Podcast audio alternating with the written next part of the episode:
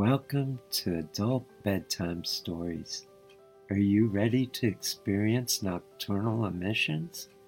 Join us in a sex positive awakening adventure to help create a sex positive world. Become part of a movement and start living a sex positive lifestyle, free of sexual shame and guilt. Adult Bedtime Stories is a Ravenslair production. Adult Bedtime Stories is a show dedicated to bringing sacredness back to our sexuality and to learn about everything sexual. Allow the beautiful, sexy creature within you to emerge. Each week, the focus of the show will be on a different sexual topic designed to enlighten you so you develop more fully as a sexual being. This is a sex education that you didn't receive in high school but should have. Imagine for a moment that we could change the world and live a sex positive lifestyle.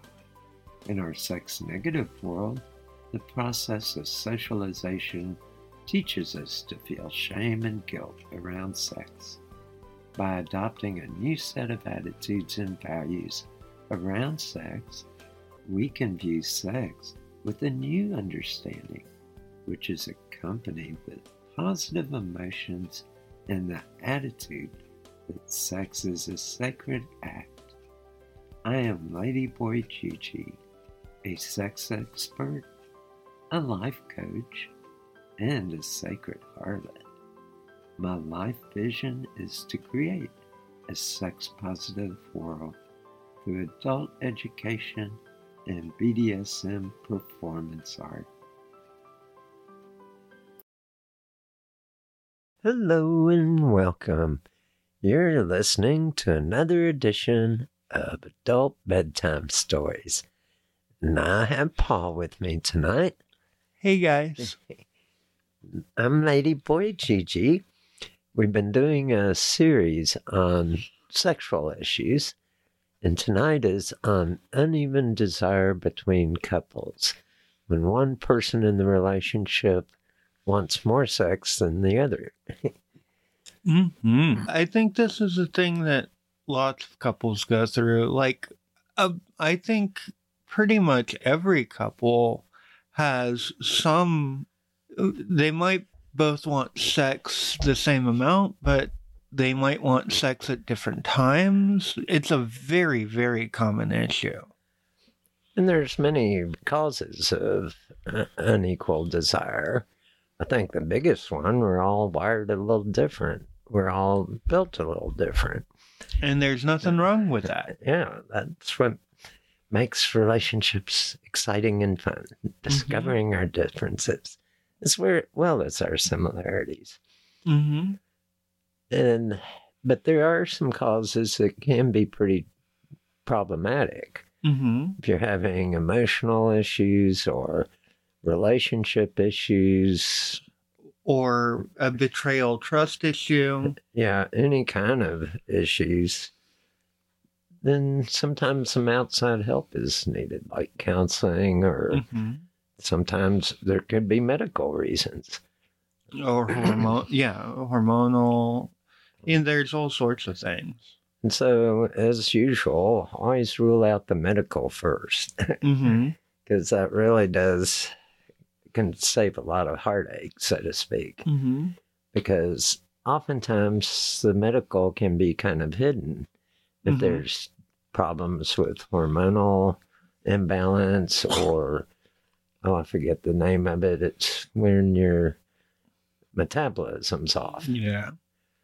that can throw a Mm-hmm. wrench in the works so to speak Mm-hmm.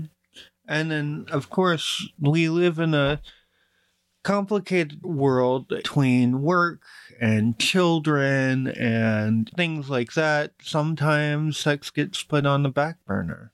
hmm and sometimes just life can get very complex and demanding, and there's no energy left, even though there's desire, maybe, but you just worn out. Mm-hmm. Especially if you're working a lot of hours and your work is very demanding and stressful. Stress really kills sex big time. hmm and I mean, also sometimes there's hidden things like maybe you don't realize it, but you're putting a lot of energy into your friendships and into the other parts of life, and you don't intend to, but your relationship gets put on the back burner. hmm And I would like to say that I've been in many long term relationships, and relationships take work. It's Mhm. not something that you can just do once and live happily ever after. That's kind of a myth. Mm-hmm. you have to work at relationships. And I think number one, communication is key. Mm-hmm. Oftentimes, communication can be an issue, Mm-hmm. but also building trust. Mm-hmm. And sometimes we get mixed signals. And sometimes the signals can, we think, oh, this is a signal that my partner wants to have sex tonight, when the signal may be just, I want to be intimate. Mm-hmm. Which is not the same thing. Yeah, being intimate can include cuddling or back rubs or just Mm-hmm. being close. And sex is sex. There's many forms of sex, but it doesn't have to get sexual every time you get intimate.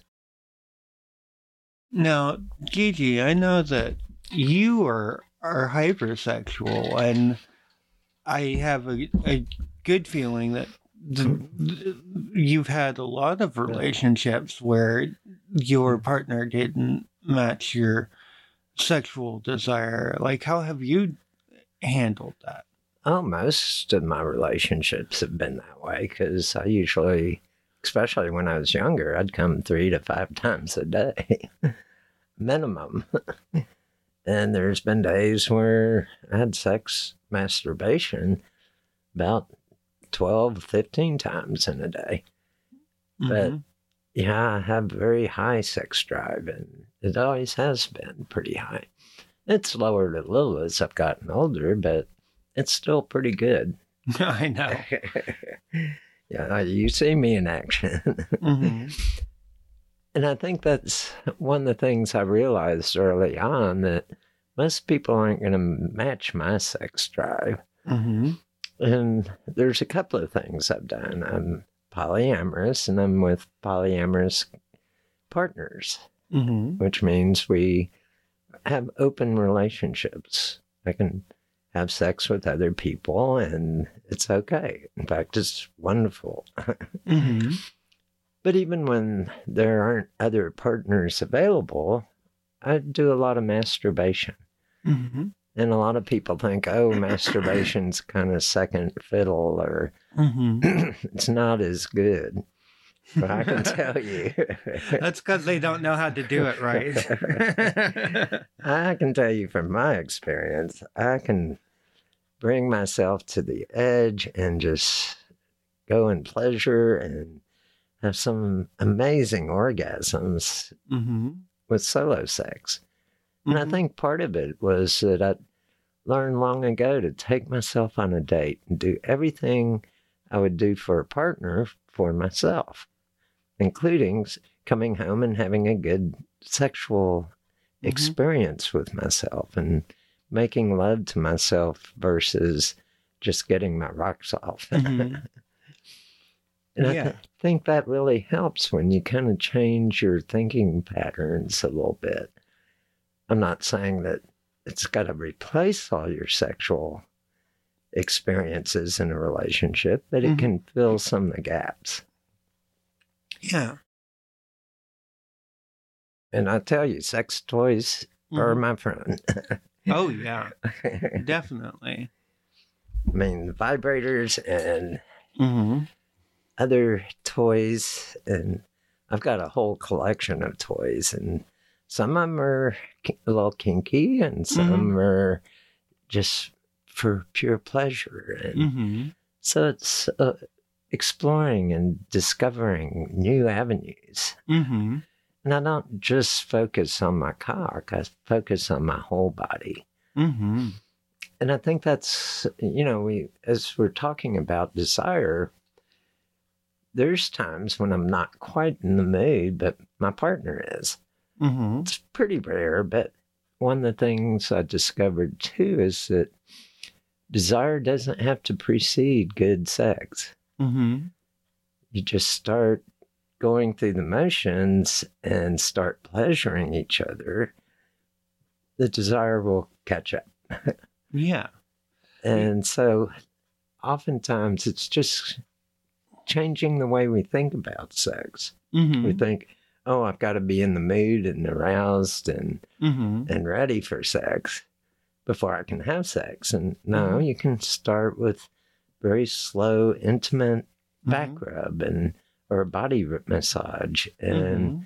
start awakening the kundalini, that sexual energy within ourselves. And as it awakens, the desire comes. Yeah. One of the things I, I also think is important is identifying the things that are the barriers to sex. Uh, a lot of times, people get in a rut where if you live in a house together with a partner and with children and the house reminds you all of the work that you have to do and the things that you have to do and your your kids and a number of things that take away desire it might be important to get out of the house. It might be important sometimes just go to a motel room or go for a drive do something to get out of the the space that is taking away that desire Another thing you can do, and I saw a show a while back on Mm-hmm. Netflix on couples that wanted to build a sex room. Mm-hmm. And you can build a special room for just for sex and put a lock on the door if you have kids and make that an off limits room to everybody except you and your partner. Mm-hmm. I know in my room, I don't have the issue with kids, so I've got a sex altar. I've got all kinds of things in my room that kind of enhance sex Mm-hmm. and sexual pleasures. I've got a, a shelf right by my bed full of sex toys, Mhm. and they're in plain view. Mm-hmm. So it's being able to create an environment, and I Mhm. keep candles in there and incense, and keep things that are will enhance a sexual Mhm. mood once you start exploring. And I think also lighting is important, having ambient lighting, Mm-hmm. and that can help a lot. Yeah. I know, like, I'm not to get into names or anything, but I know that there's one couple that we've worked with in Temple where one of the partners found out that they were really turned on by being watched and by being an exhibitionist.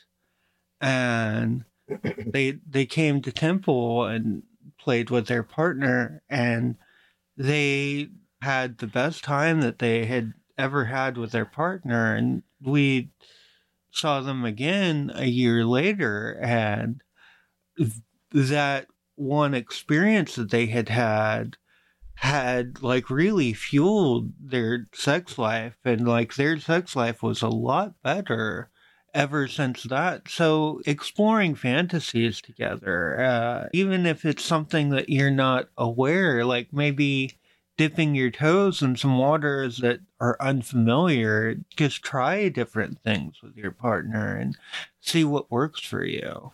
And I would like to jump in and say that exhibitionism and voyeurism is often seen in a bad light, but that's because oftentimes it's non consensual. Mm-hmm. But within temple, we, by entering temple, you're kind of giving consent to Mm-hmm. either watching or being an exhibitionist. Mm-hmm. And so it's uh, pretty well stated in our rules that by participating, you're giving consent to be seen or to see. Mm-hmm. And so I think it really helps to have informed consent. Oh yeah, a hundred percent. And that makes the voyeur exhibitionist relationship a very special one because each side is getting something from it. Mm-hmm. And it can be really hot and so good to have people come in and put on their sex shows. And, Mm-hmm. and when I say sex show, it's oftentimes they're just teasing each other and playing with each other's Mhm. bodies while other people are watching. And Mm-hmm. after a while, what I've noticed is some of the voyeurs either start masturbating to it or Mm-hmm. or get with the partner and start playing, putting on Mhm. their own show. So it can be pretty good. Yeah. It is a symbiotic relationship Mm-hmm. when done correctly. Yeah.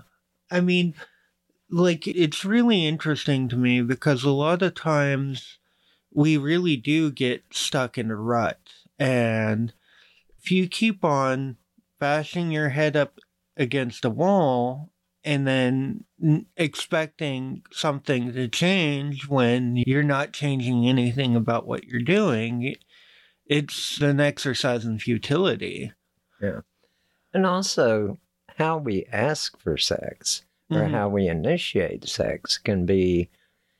It can be either demanding or it can be an offering. Mhm. And when it's demanding, that becomes unhealthy in a relationship. One Very partner so. feels like, oh, I have to fulfill my partner's Mm-hmm. needs. And over time, it really eats away.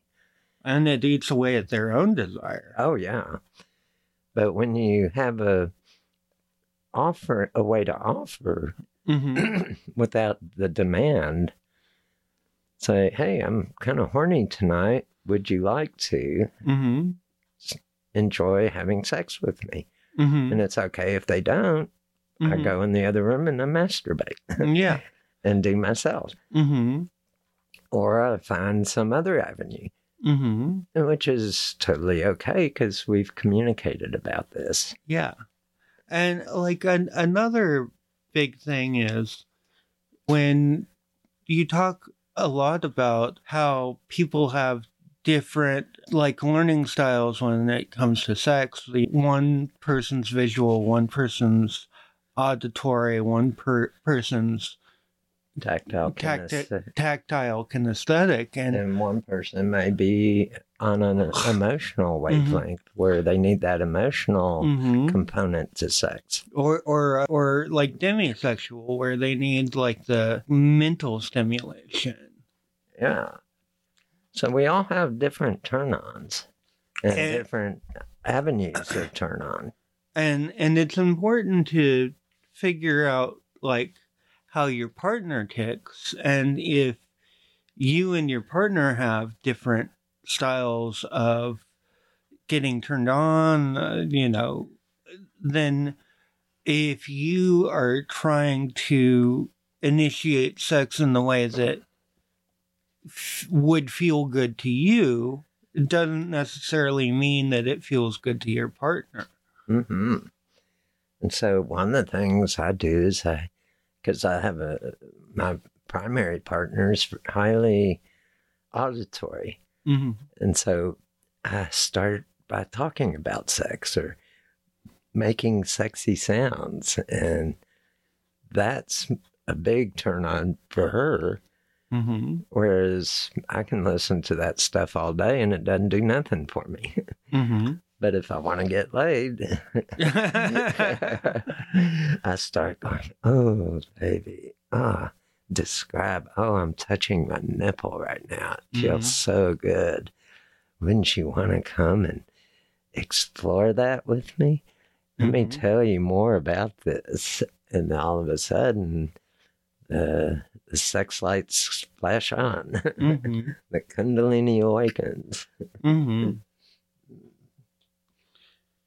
And uh, one of the other things that is really, really helpful, and a, a lot of people don't like doing it at first, but it it really does help to schedule sex. Sometimes you, as life gets busy, as you've got your job, you've got kids, you've got different things that take your time away, it might be necessary to say on Thursdays and Tuesdays at a given time, like we're gonna put some time away for for intimacy, and it doesn't even necessarily need to be sex. You know, it can just be a date night. It can, and like hopefully it will lead to sex but uh, pressure is one of the the biggest turnoffs. Yeah. But like having time set away for you to spend time with your partner and just be intimate is really really important and the more you make it a focus of your relationship the can start happening happening spontaneously after that if you set the time aside. hmm That, and that touches on something that I'd like to kind of go into a little deeper. Relationships can have one of three types of connection. And think about each person as a circle in the relationship. And the circle, how much the circles overlap is when the part of the relationship that's you're together.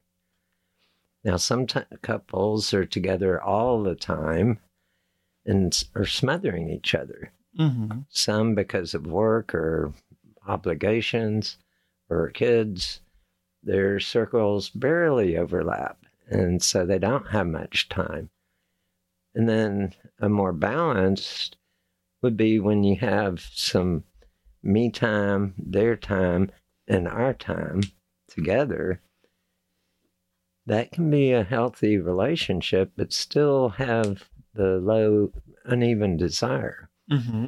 And usually that just takes some communication and planning and really talking a little bit more and setting some time aside, but also establishing some boundaries and saying, we, we've covered in past shows the, the continuum of touch.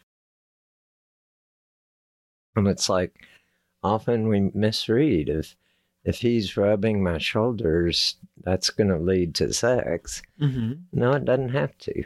Yeah. And it's communicating and saying, just because I'm rubbing your shoulders doesn't mean I'm wanting to have sex. I'm wanting to give you a good massage. I notice Mhm. you're tense and it helps to relax. Mm-hmm. And massage, body massage can be very helpful because it does relieve a lot of tension. Mm-hmm.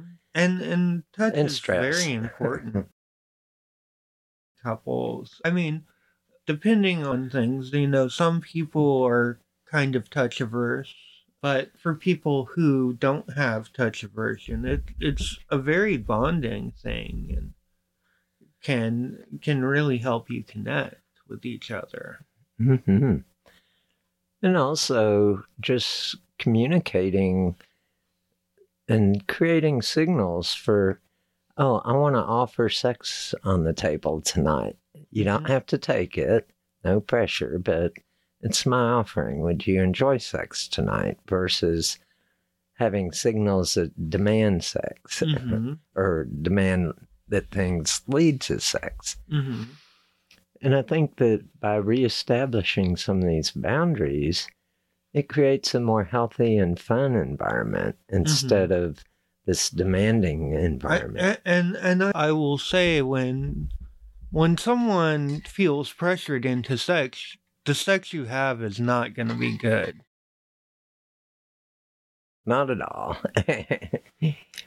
and so it takes time to kind of work some of these things out. It takes sitting down and communicating and saying, I, I know in Dr. Patti Britton's book, The Art of Sex Coaching, one of the examples she gives is a couple that has a little red sports car. Mm-hmm. and when they first started their relationship, they went out in the car and would get intimate and come home and have wild, passionate sex.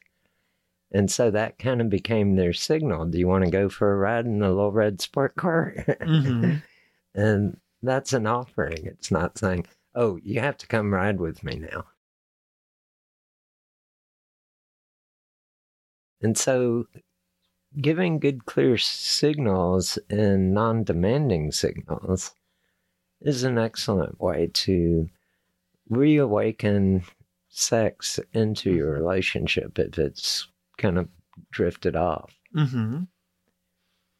Yeah, definitely. And and also like it it also takes like a certain amount of like understanding and if you communicate the desire for more sex, if your partner is not in a place where they feel comfortable having sex, you know, maybe they're going through through stress or, you know, any number of things, it might be off the table for a little while. But if you express understanding and you like you're patient with them, but continue to communicate your desire, like when they are in a place where they can have sex, they, you know, they'll normally signal to you that they're ready again. Another thing that I've done in the past that's helped me is when my partner's not really into having sex with me, Mm-hmm. I'll offer to put on a masturbation show. And it's not in the hopes that all of a sudden I'll get them turned on and they'll want to have sex with me. It's more just let's play voyeur and exhibitionist Mm-hmm. and enjoy the show. Yeah. And it's kind of really hot to put on a show for me without it leading to anything else Mhm. because it's I like being watched. I like Mhm. when my partner really uh, looks in and s- sees it and hears it and Mm-hmm. experiences my Mm-hmm. sexual experience, even though they're not in the mood at all. Mm-hmm. It's something they enjoy watching, Yeah. And so that can be a good wa- Mm-hmm. way to kind of work around some of the uneven desires. Mm-hmm. Definitely. Oh my, look at the time. It always flies by on the show. We're to station break. And I'd like to remind people to check out our websites ravenslairleather.com, ggwilbur.com, and ladyboytemple.com.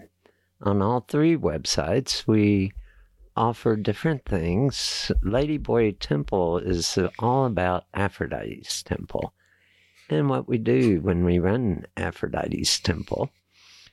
And at some point, I'd like to restart the virtual temple again because I think we got a lot of out of it. We just need more participants and interest. so if you're interested, email me at admin at ggwilbur.com.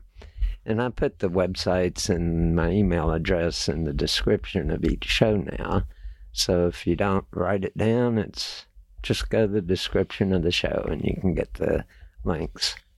Mm-hmm. Anything you want to add to Station Break? Yeah. If you go to either the ravenslairleather.com website or ggwilbur.com uh, website, we have different training videos where Mhm. if you're interested in getting a more in-depth idea of how to improve your sex life, we have various different training programs that can help you with that. You can also visit our Patreon at patreon.com forward slash ladyboygigi and support us that way. The ggwilbur.com if you're interested in getting one-on-one coaching with Gigi. That's that's where Gigi does that. And any of those ways are good ways to really help you to get a more in-depth understanding of the work that we do. And uh, with the ggwilbur.com, the way that you spell that is two G's. So the letter G, the letter G, W I L B U R dot com. Well, I would like to say that if you are interested in exploring sex coaching, I do give a complimentary 15 minute call to come explore if sex coaching is for you. And it's free of charge. It's time to get your checking account to zero with free checking from PenFed. That's zero ATM fees, zero balance requirements, and zero time spent waiting for your paycheck to direct deposit because you can receive it up to two days early. Open your account with just $25 and see how big zero can be. Apply online today at PenFed.org slash free checking. Early direct deposit eligibility may vary between pay periods and timing of payer's funding. To receive any advertised product, you must become a member of PenFed, insured by NCUA. At Grainger, we're for the ones who specialize in saving the day and for the ones who've mastered the art of keeping business moving. We offer industrial grade supplies for every industry with same day pickup and next day delivery on most orders, all backed by real people ready to help. So you can get the right answers and products right when you need them. Call, click grainger.com, or just stop by. Grainger, for the ones who get it done. And so back to our topic. We're talking about uneven desire and relationships where one partner has more sexual desires than the other, more interest in having sex, and wants more sex. And that can be a real issue for couples. I think one of the things that can really help out is, like we said earlier, communication and communicating in ways that are supportive and, and non demanding can really help in setting up some signals and communications that let your partner know hey, I'm in the mood tonight. Would you hmm. like to have sex? Yeah. also, like, I think with communication, one of the, the big key is not making demands of your partner, but discussing your needs and your boundaries. Because it's a two way street. Like a lot of times when there's uneven desire, one person's needs aren't feeling met, and then one person might feel like their boundaries are being pushed past. So, like, communicating your needs and your boundaries are really, really important because sometimes when there's a blockage with sex, it's the way that you're going about looking for sex that, that can be a problem. Like, sometimes you're pushing past your partner's boundaries without knowing that you're pushing past their boundaries. And if you find out what those boundaries are, there might be a different way to go about asking for sex that don't push against those boundaries. Mm-hmm. And I'd like to kind of share.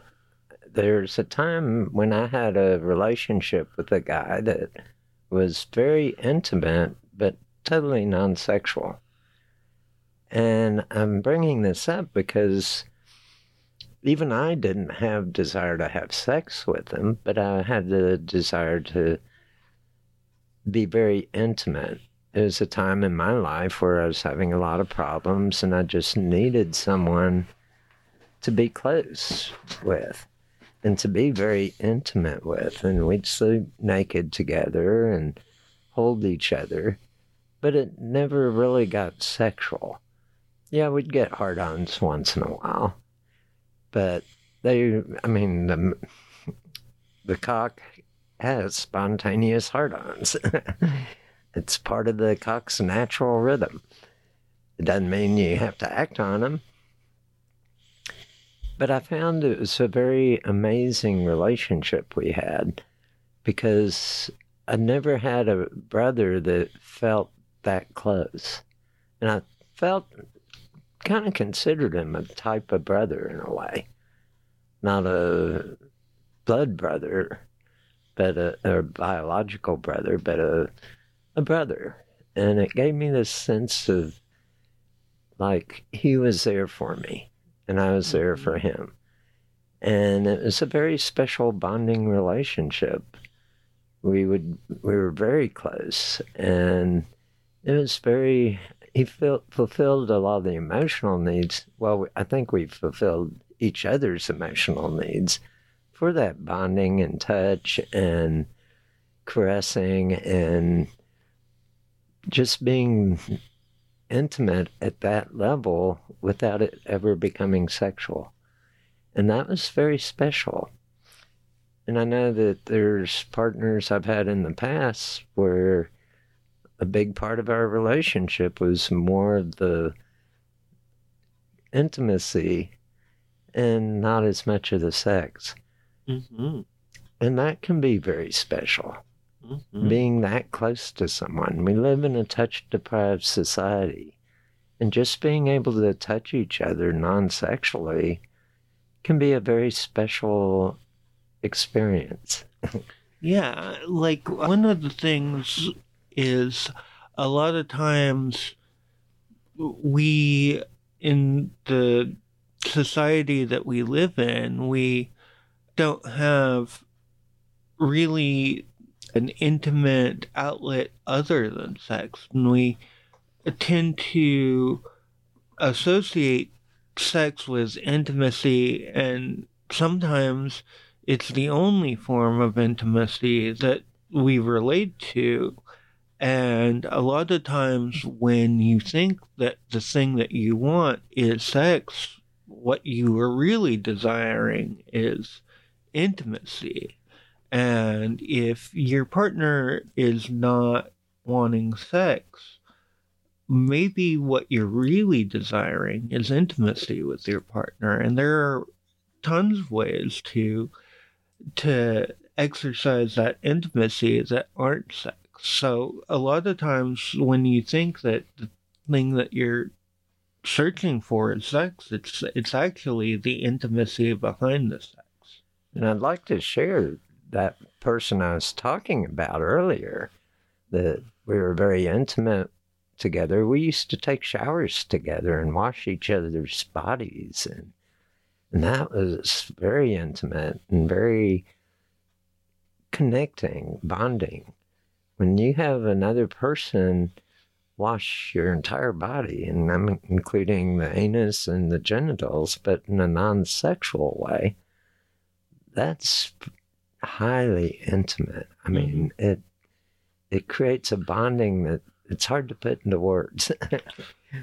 so like one of the things about intimacy is a lot of the times it is being vulnerable with another person and um, a lot of times in the society we live in vulnerability is seen as a negative thing it's seen as weakness. a weakness something to avoid but being vulnerable with your partner is so important I, I personally am a vulnerability junkie. I, I, I, I love all sorts of vulnerability, every every form of it, and I think a lot of people are missing that sense of vulnerability in their life, and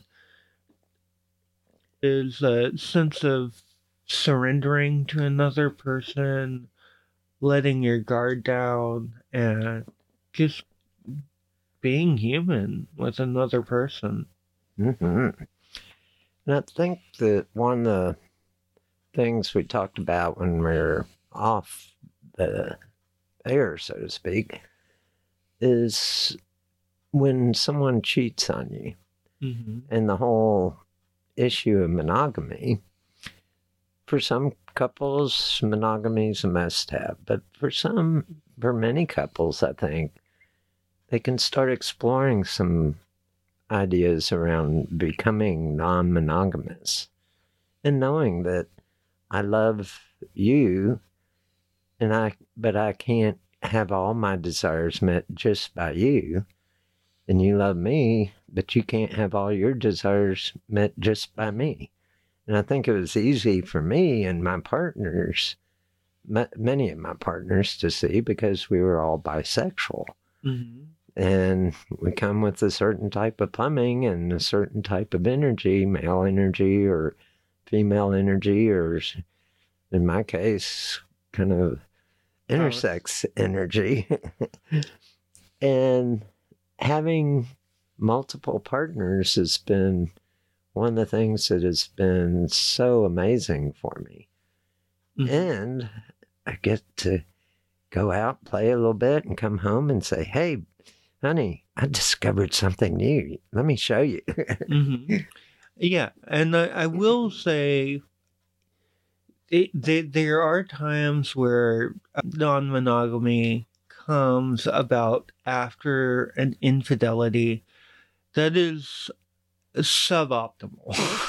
yeah, it, it, it, it is preferable that before you cheat, you talk with your partner and say that monogamy might not be your bag. But I, I have also met people who have become non monogamous after an incident of cheating that they get over it. But, you know, it takes time. and I'd like to clarify: cheating is when you go behind your partner's back. Mm-hmm. Non-monogamy is not cheating; Mm-hmm. it's going with permission Mm-hmm. of everybody involved.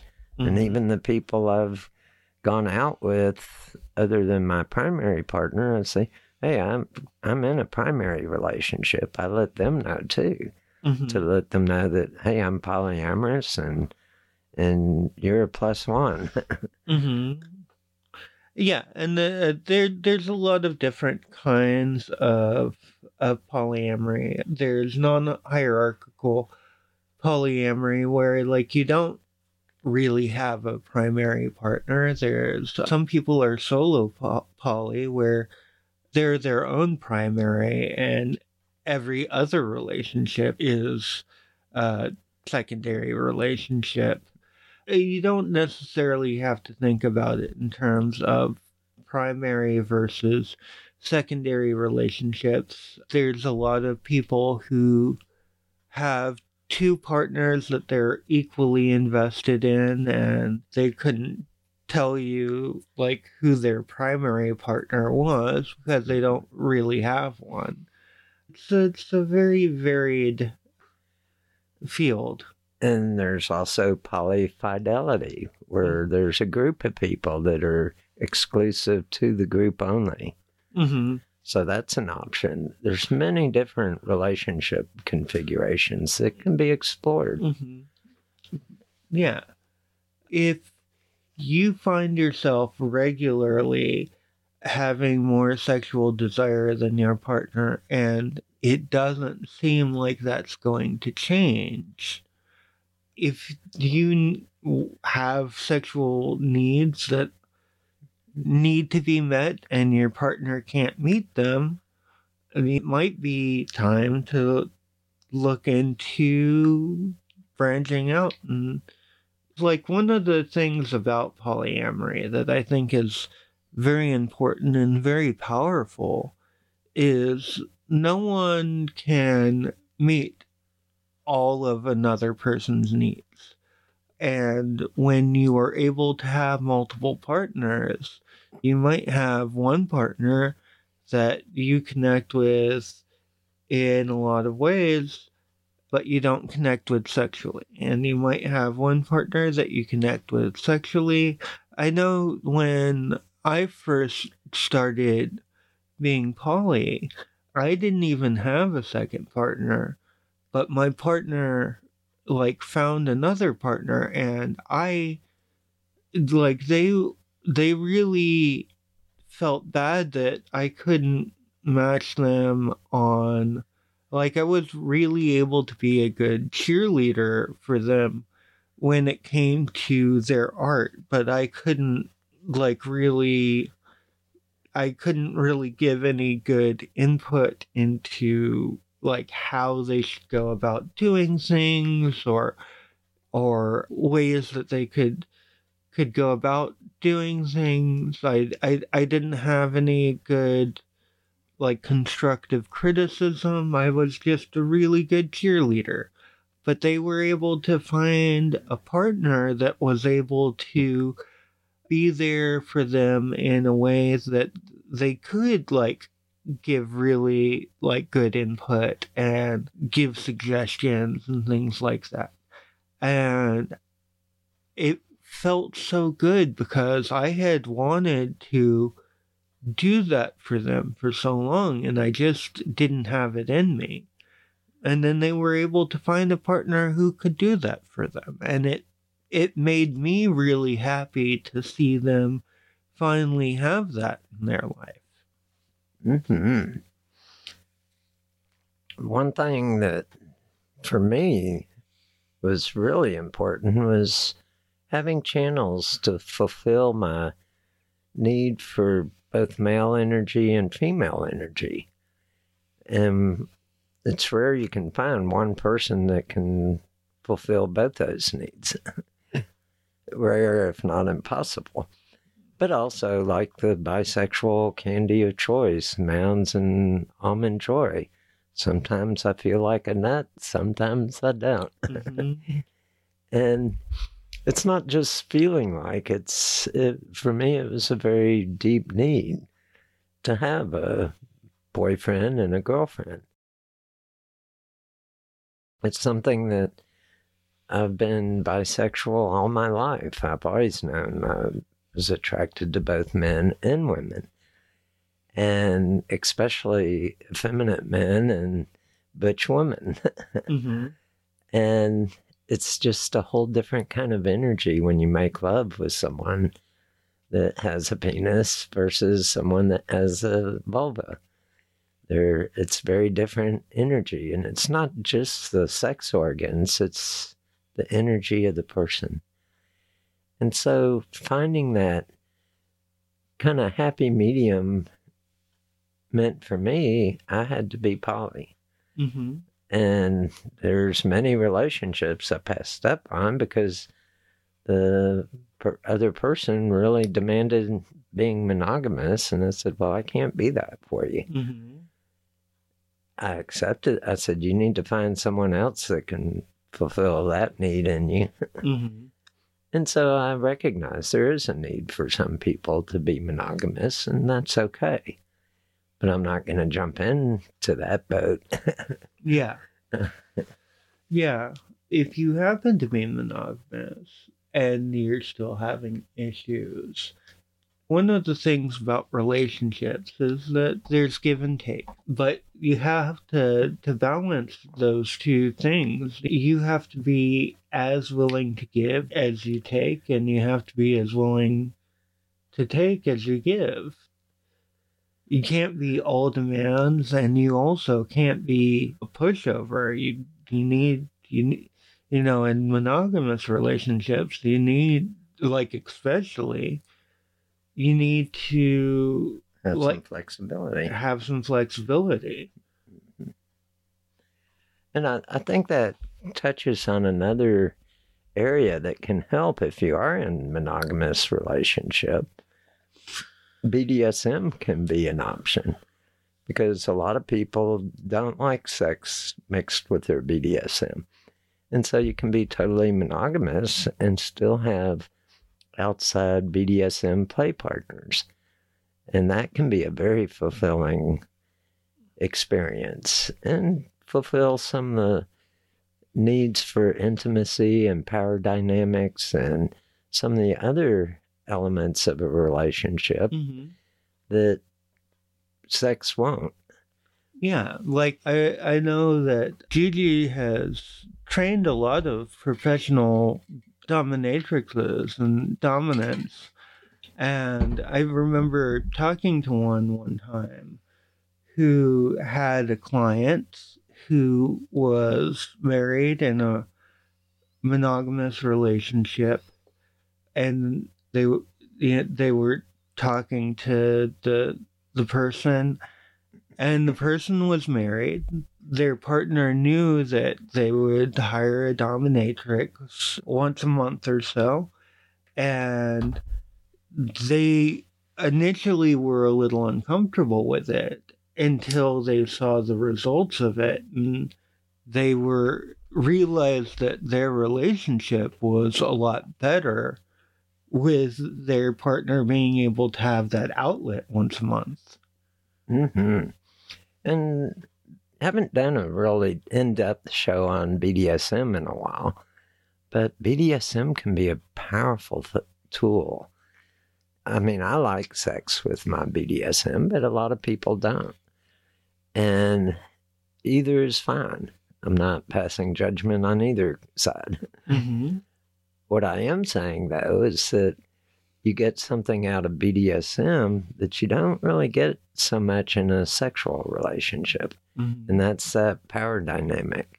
It's people exchanging power, people exchanging energy.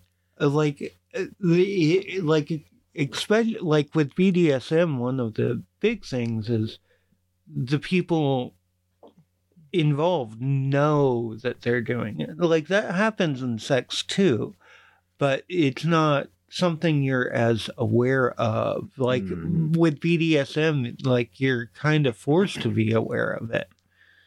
Yeah, and with BDSM, there's full negotiations before any placing starts.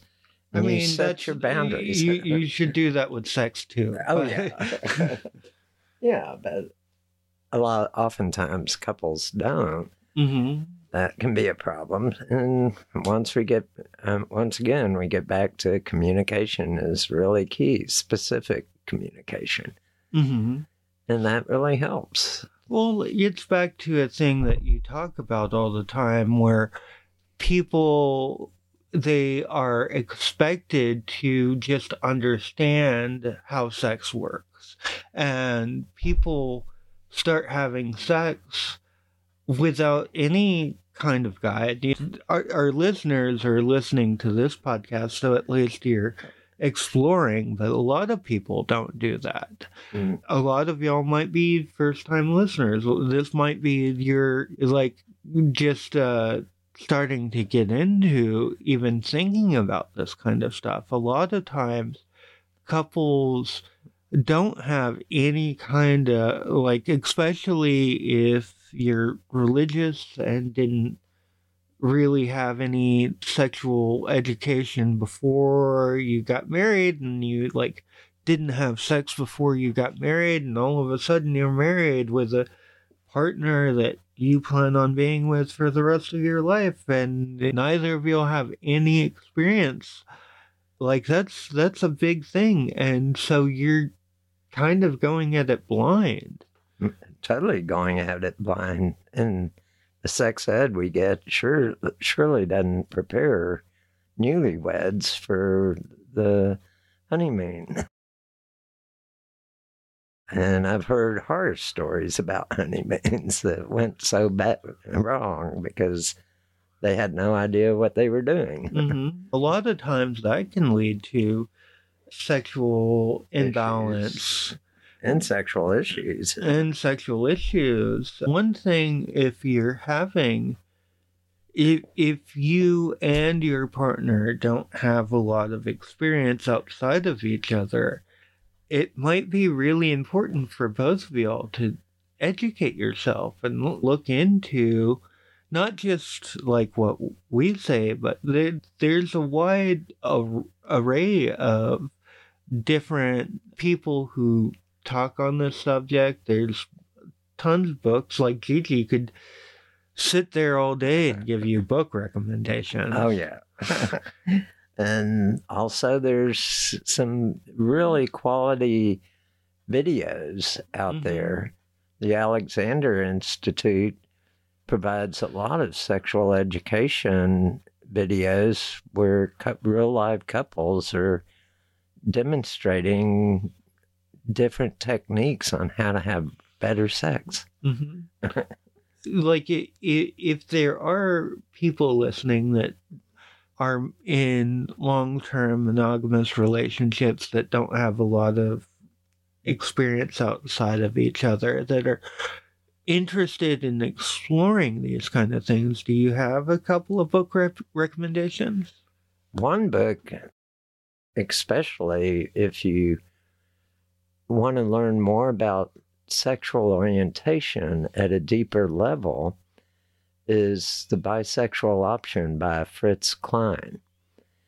And he goes into not just attraction, physical attraction, but attraction on many different levels, like social attraction, attractions and there's ways we can be attracted to somebody that doesn't lead to sex at all.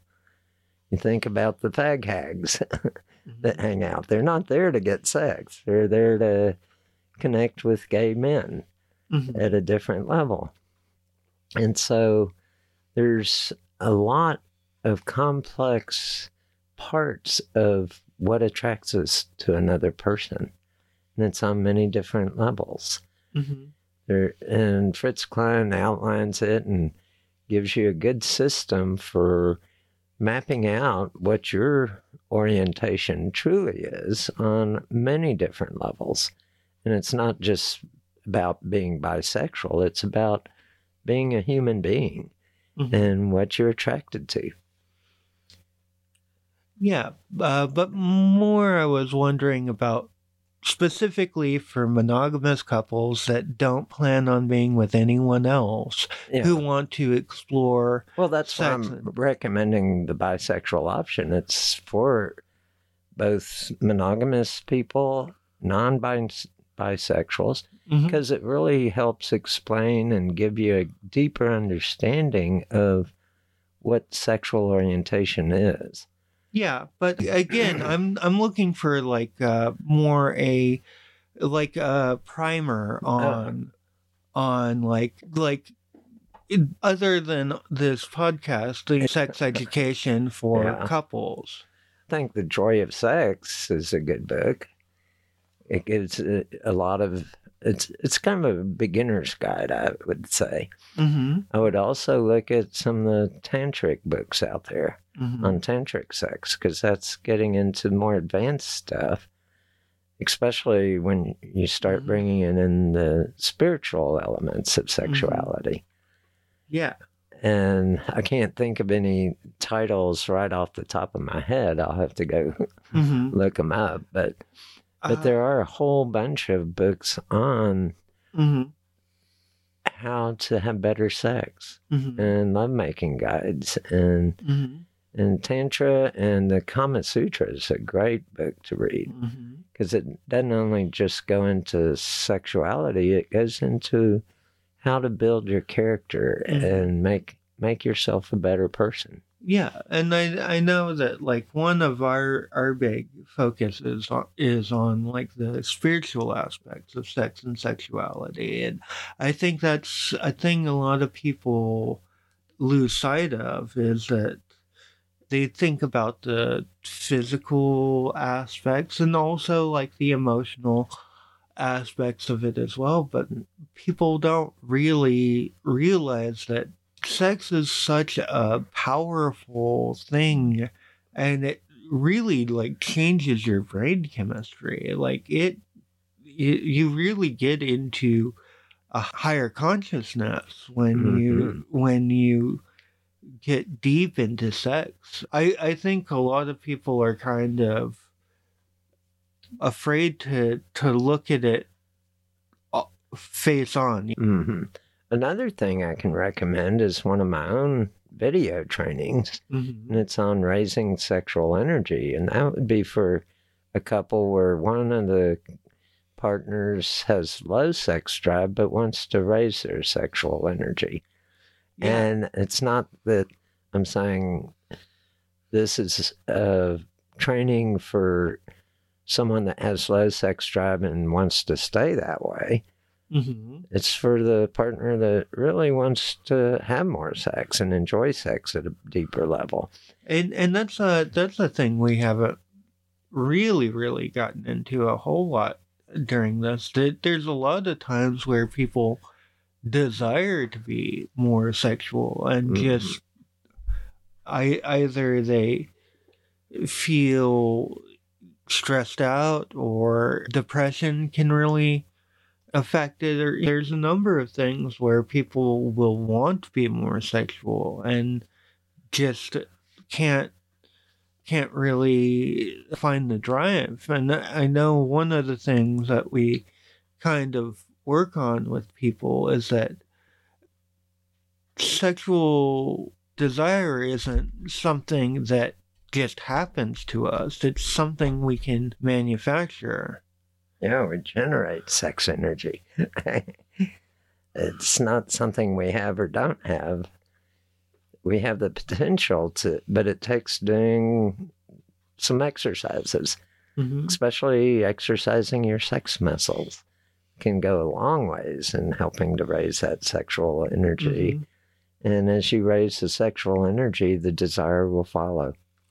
Yeah, yeah, and I I think another thing that people have issues with sometimes is like I know sometimes people have issues with the way that they are approached sexually. You know, one of the things we focus on in temple is raising sexual energy, raising the kundalini, and like slowly raising it. And a lot of times, especially men, will just try to like touch their partner's vagina or just like immediately go for the either primary or secondary the sexual organ uh, Organs and, mhm. and erogenous zones. erogenous zones that's the one i was thinking of and uh, a lot of times you get a lot further by stroking your partner's face than you do by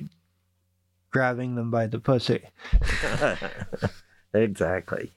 And I, I think it gets back to we assume that our partner wants what we want, and and that's one the female sexual response system is very different from the male sexual response system. Men are uh, oftentimes kind of built in that, and I think this is partly through evolution to be ready at a moment's notice, and it doesn't take a whole lot to fire up their sexual system. mm-hmm. Women are a little different, and it takes a lot more attention and taking your time to fire it up. Mm-hmm. But we, you'll learn a lot more if you try the out that training video on raising sexual energy. Mhm. Oh my, we're at the top of the hour already. Before we go, I would like to share just one thing. We just finished two pagan festivals where we ran Aphrodite's temple. And we had a really amazing ritual that we performed at both of them.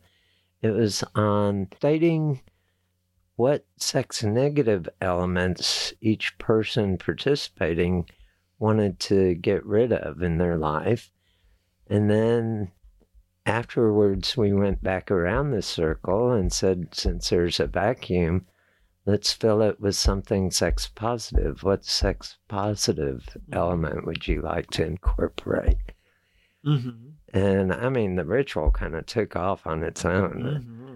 It was, uh, people were really sharing at very deep levels about female and male sexuality and some of the burdens we're under living in a sex negative culture. The whole concept of t- toxic masculinity came up, the whole concept around rape, around being objectified. A whole lot of issues came up. Mhm. And it was a very, I mean, very healing ritual for a lot of people. Yeah. Do you have any thoughts on the rituals? Uh, yeah it, I, I mean it was really powerful and like everyone who came there came with different stuff because we live in a, a very multifaceted world and we're all dealing with the negative consequences of living in a sex negative environment but it was really really powerful and i think a lot of people got a lot out of it hmm And people learn s- Mhm. some really better ways to live a sex positive lifestyle, I think. Mhm.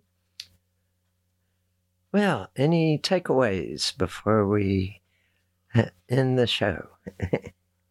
i think that as is common it really gets back to communication. Like communic like I, I said earlier communicating your needs and desires and communicating your boundaries with your partner and and getting them to communicate their needs and desires and boundaries with you is really the the main takeaway I want people to to come away from this with because seems like such a simple thing and it's a thing that is absent in so many relationships and it's really sad how how hard a time people have to communicate something so basic with their partners.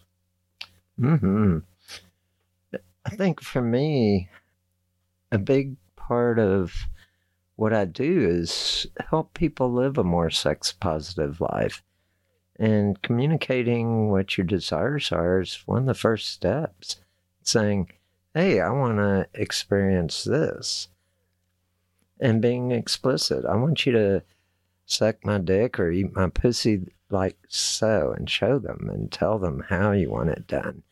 Or I want whatever desires you have fulfilled and being able to communicate that and and research it if you need to to find out how to do it safely and in a good way that's going to really bring pleasure to both of you. And so I think exploring sexuality and talking about it a little bit more, opening that door to communicating of communication about what we desire, what our fantasies are, what we what would really get us to that higher state of ecstasy. Mm-hmm. And when we can bring each other to a higher state of ecstasy, that really is the bonding that occurs in any sexual relationship. Mm-hmm. It's like the the main glue of the relationship, so to speak. It's what bonds us so deeply. Mhm. And on that note, enjoy those nocturnal emissions. Enjoy your bodies. Enjoy those pleasures of the flesh. Have a good night. good night